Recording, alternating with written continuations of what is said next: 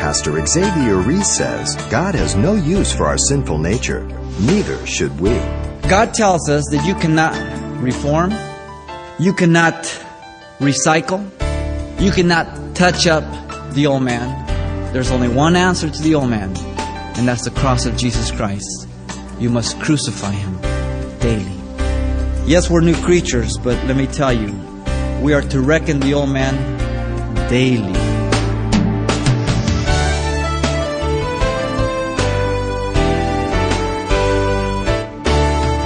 Welcome to Simple Truths, the daily half hour study of God's Word with Xavier Ries, Senior Pastor of Calvary Chapel of Pasadena, California. So I find this law at work. When I want to do good, evil is right there with me. This simple truth from Romans 7 gives good insight on the old sin nature that waits ever patiently alongside our new life in Christ. Pastor Xavier turns to the next section in our study of 1 Peter chapter 2 for some good counsel explaining how we as new creatures in Christ can achieve victory over the natural bent for sin that occupied our old self. Let's listen. Peter's a very practical man knowing the depravity of man, but equally he knows the experience and the blessedness of the life in the Spirit. Remember, he is writing to Christians who are under severe persecution in Asia Minor. He realizes their need of comfort, assurance. And yet, as we look at this passage, we see that Peter does not shirk back from confronting them with responsibility. I think one of the worst things we can do as Christians is sometimes when people need to be reminded of their responsibility or their accountability, even though it may be in the negative aspect that we shirk from that. And I think that we do violence and damage to people when we don't give them the proper counsel. Sometimes we don't want to be thought of as being negative. Sometimes we don't want to be thought of as being uncompassionate.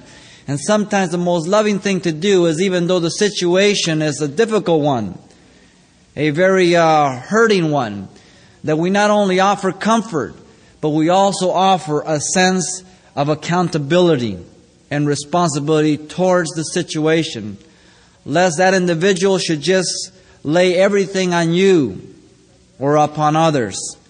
And so Peter, here, having told them about their salvation and how God has blessed them in chapter 1, he comes to certain conclusions. In this, there's a contrast between the old nature and the new nature. The old man, the new man. The sinful tendencies and the tendencies to live for God. Now it's interesting that from the early pages of Scripture in Genesis chapter 6 verse 5, God said there that the wickedness of man was great on the earth, and that the imagination and the thoughts of man and was in his heart evil continually.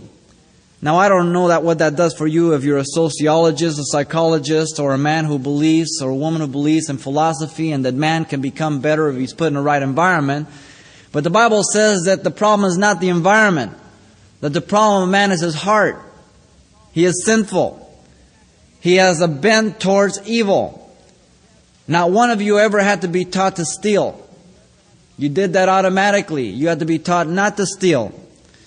Not one of you ever went into a shopping store or a five and ten dime store or whatever, and uh, somebody had to come alongside and say, "Hey, listen, why don't you pick up that candy bar and put it in your pocket?" You did that automatically. They had to tell you not to do it. And so, from our youth, we demonstrate that we have a bent towards evil. Listen to what Job 15 says. What is man that he should be clean?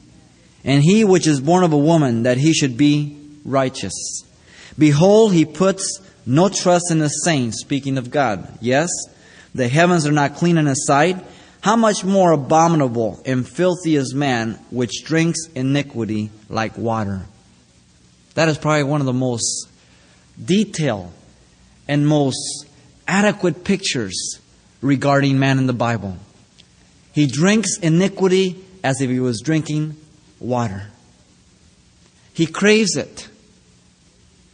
He doesn't reject it. You will be amazed as you read the scriptures that God is very truthful about man. He paints him with warts and all. He lays a very clear and distinct picture of what man is. And so this is the old man that Peter is identifying even as we read these verses in chapter 2 verse 1. at least in the opening verse. He says, Therefore, laying aside all malice, all guile, hypocrisy, envy, and all evil speaking, as newborn babes desire the pure milk of the word that you may grow thereby, if indeed you have tasted that the Lord is good. And so in verse 1, Peter speaks of the old man. He's identified as the natural man, the unregenerated man, the ungodly man, the man that is bound and ruled by the flesh. Now, even though we have come to Christ, each of us still have that old man. He doesn't rule our life, but he's still present. And so we are to lay him aside as an old garment, and that we're to put on the new man that is described for us in verse 2. The man in verse 2, he's a spiritual man, the regenerated man, the godly man, the man that is bound and ruled by the Spirit of God. What a sharp contrast. As a newborn infant, then we are to desire the sincere milk, the pure word of the Word of God.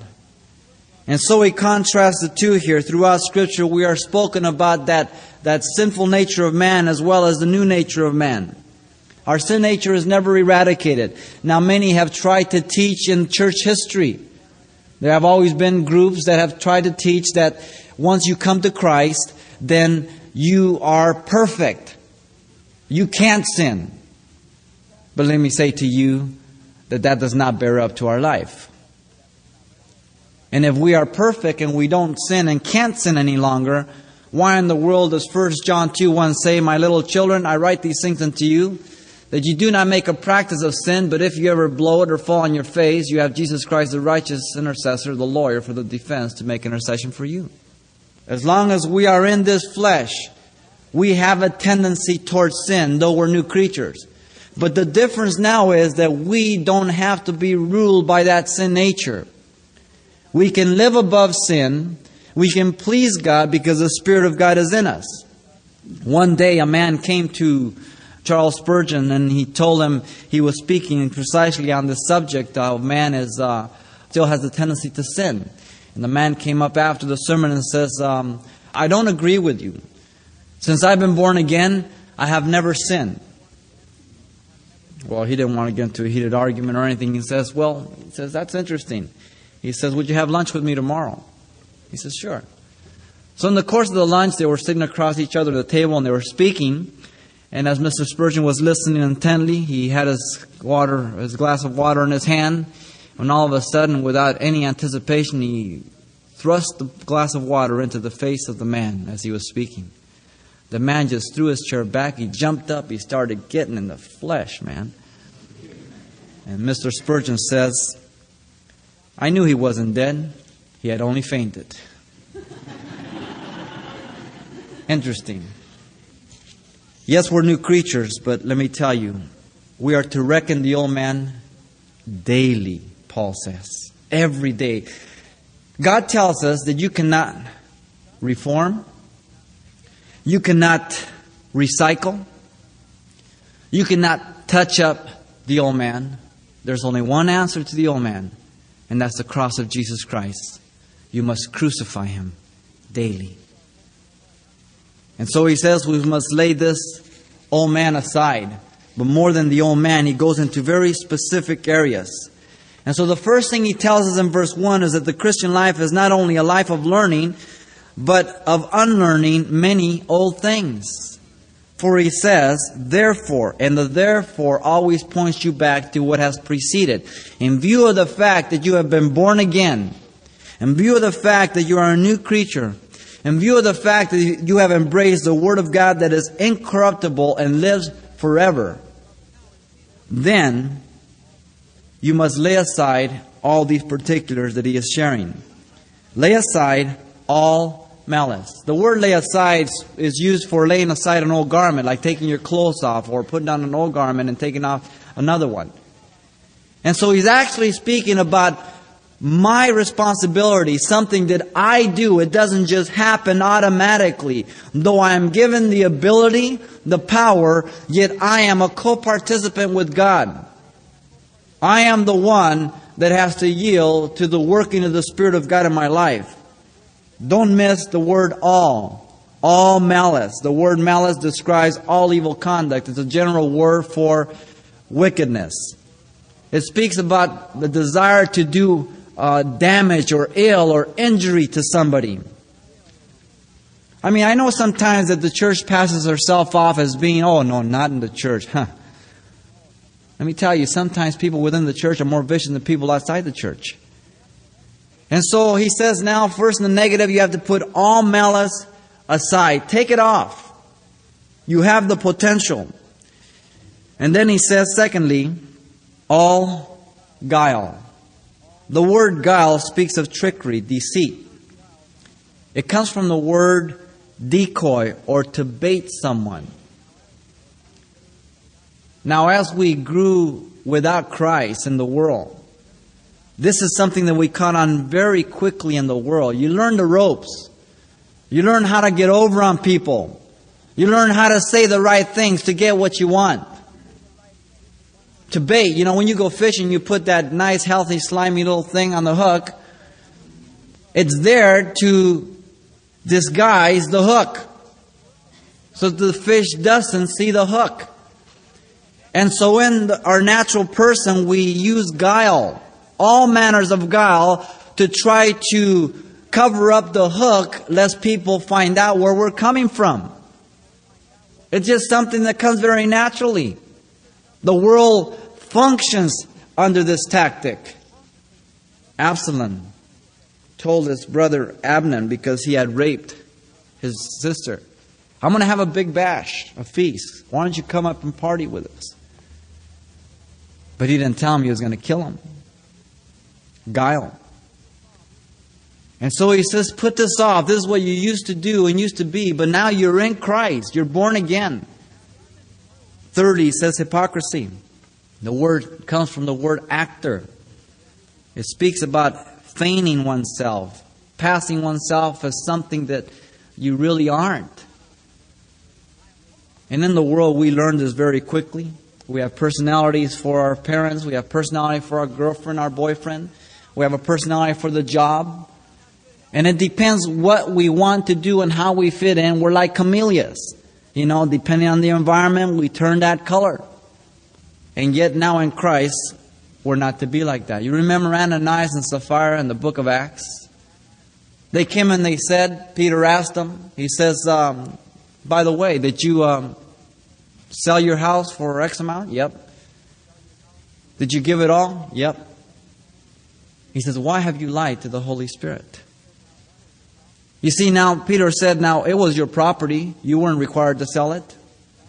You weren't even required to give anything to the church. But you're passing yourself off as something you're not. You're saying that you did when you didn't. And God struck him dead. Now, we equally have those tendencies in Christ. We have to be careful because that old man's ever present.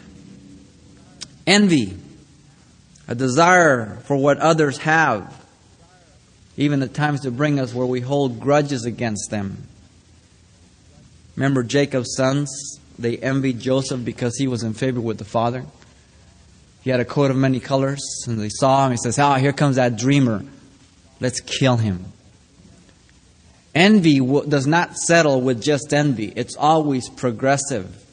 It moves you forward into greater sin.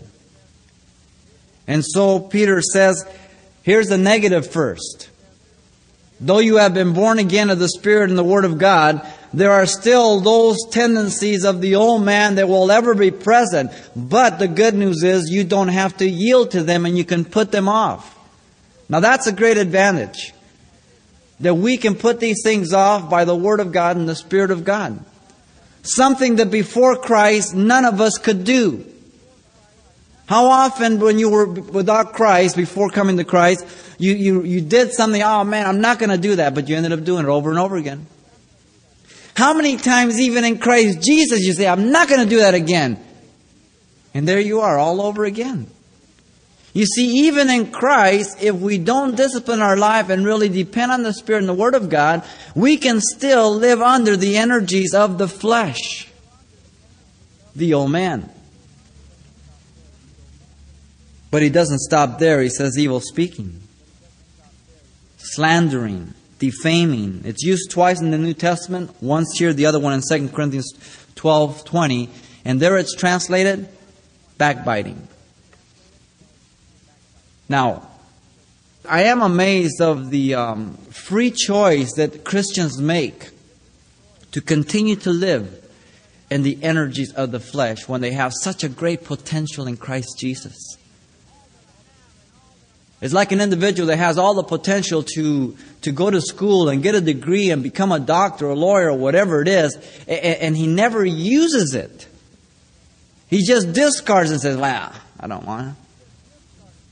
And such is the picture of so many Christians. They refuse to live up to what God has allowed them to be. Note the progression and the connection of these works of the flesh.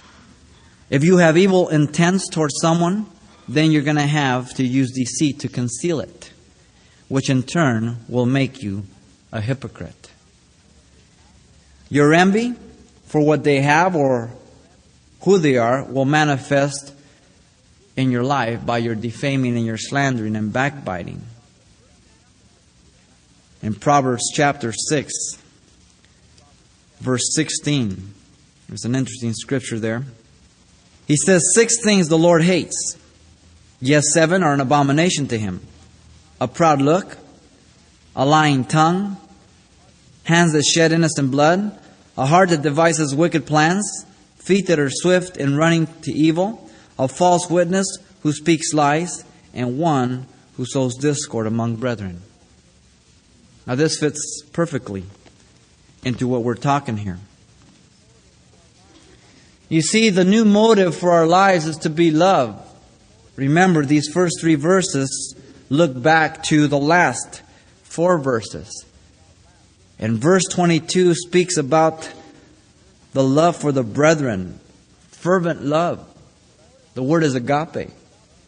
The motive of our life now is agape love, not love for self.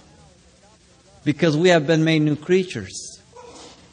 The struggle is there. Galatians tells us the flesh lusts against the spirit, the spirit against the flesh. Now, when we use the word flesh, we're not talking about that your flesh, this body is sinful in itself. But the sin nature is sinful. My flesh is like a glove. I can put my hand in the glove and move it around, but you would never think that the movement is because the glove. It's because the hand that's in the glove. And so my body is not sinful. It's a sin nature that uses my body to express itself. That's sinful.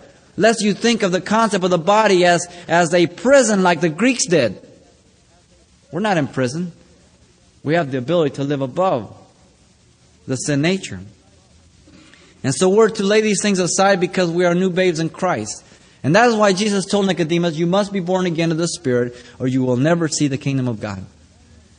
If you're not born again, hearing God's word and being open to His Spirit, then you can't perceive, you can't enter, you can't understand, you can't live in the level of the Spirit. It's impossible. And so on the negative side, he gives these things in verse 1. But notice, if he asks us to do it, that means we have the ability to do so. Whether we want to, whether we will yield to it, that's another matter. But secondly, he tells us the Christian life is one of growth in verse 2. This is the positive side. There's always a negative, there's always a positive. He says, As newborn babes, desire the pure milk of the word that you may grow thereby. Now, the only way an infant can grow and develop is by eating proper food. So likewise, the babe in Christ Jesus.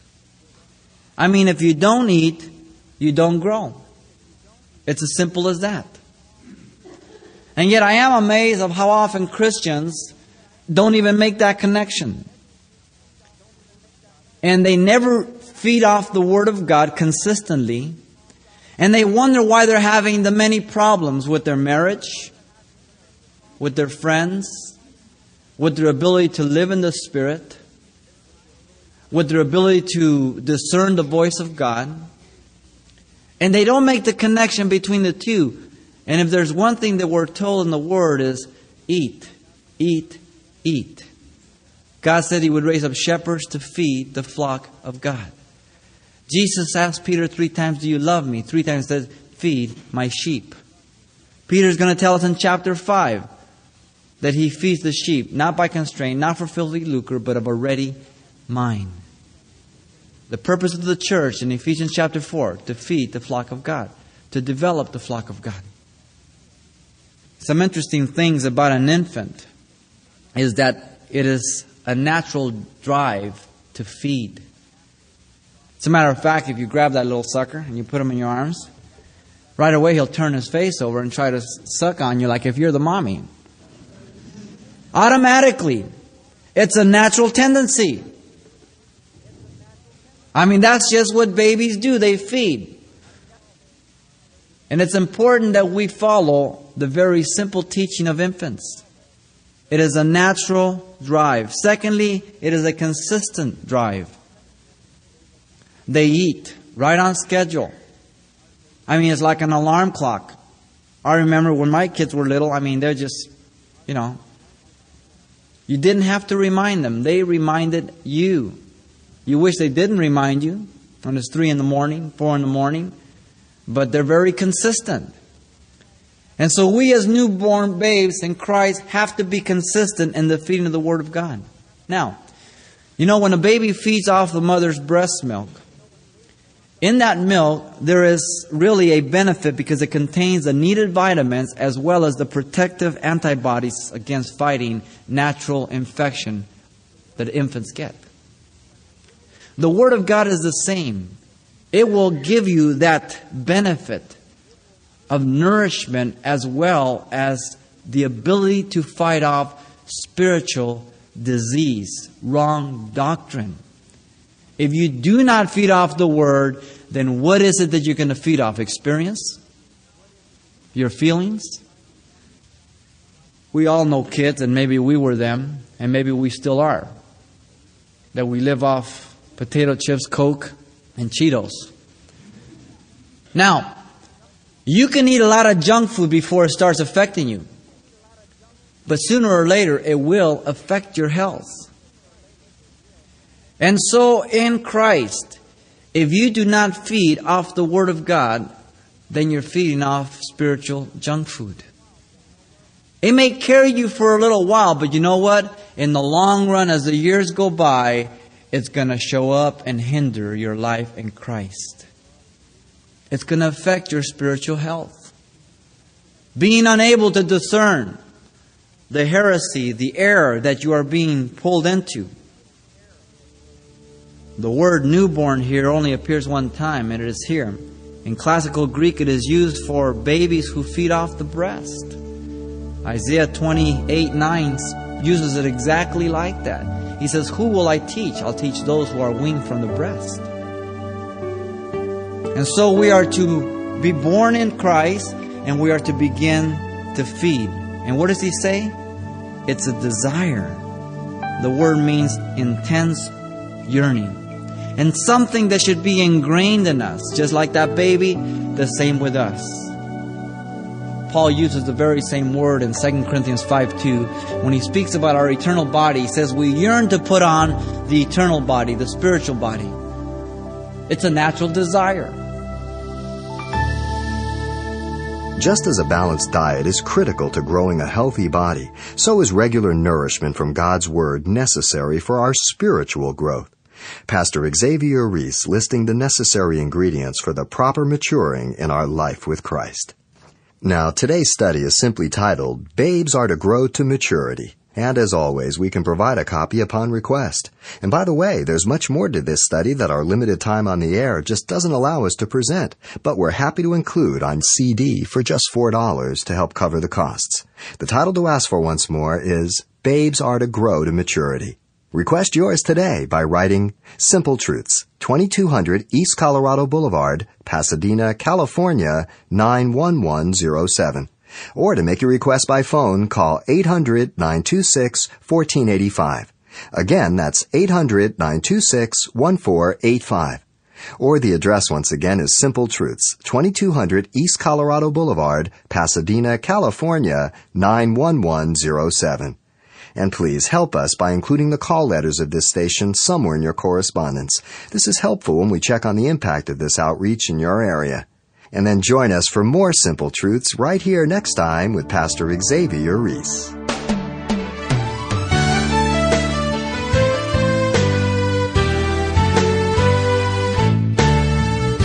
Simple Truths with Pastor Xavier Ries, a daily half hour broadcast, is a radio ministry of Calvary Chapel of Pasadena, California. www.calvarychapelpasadena.com.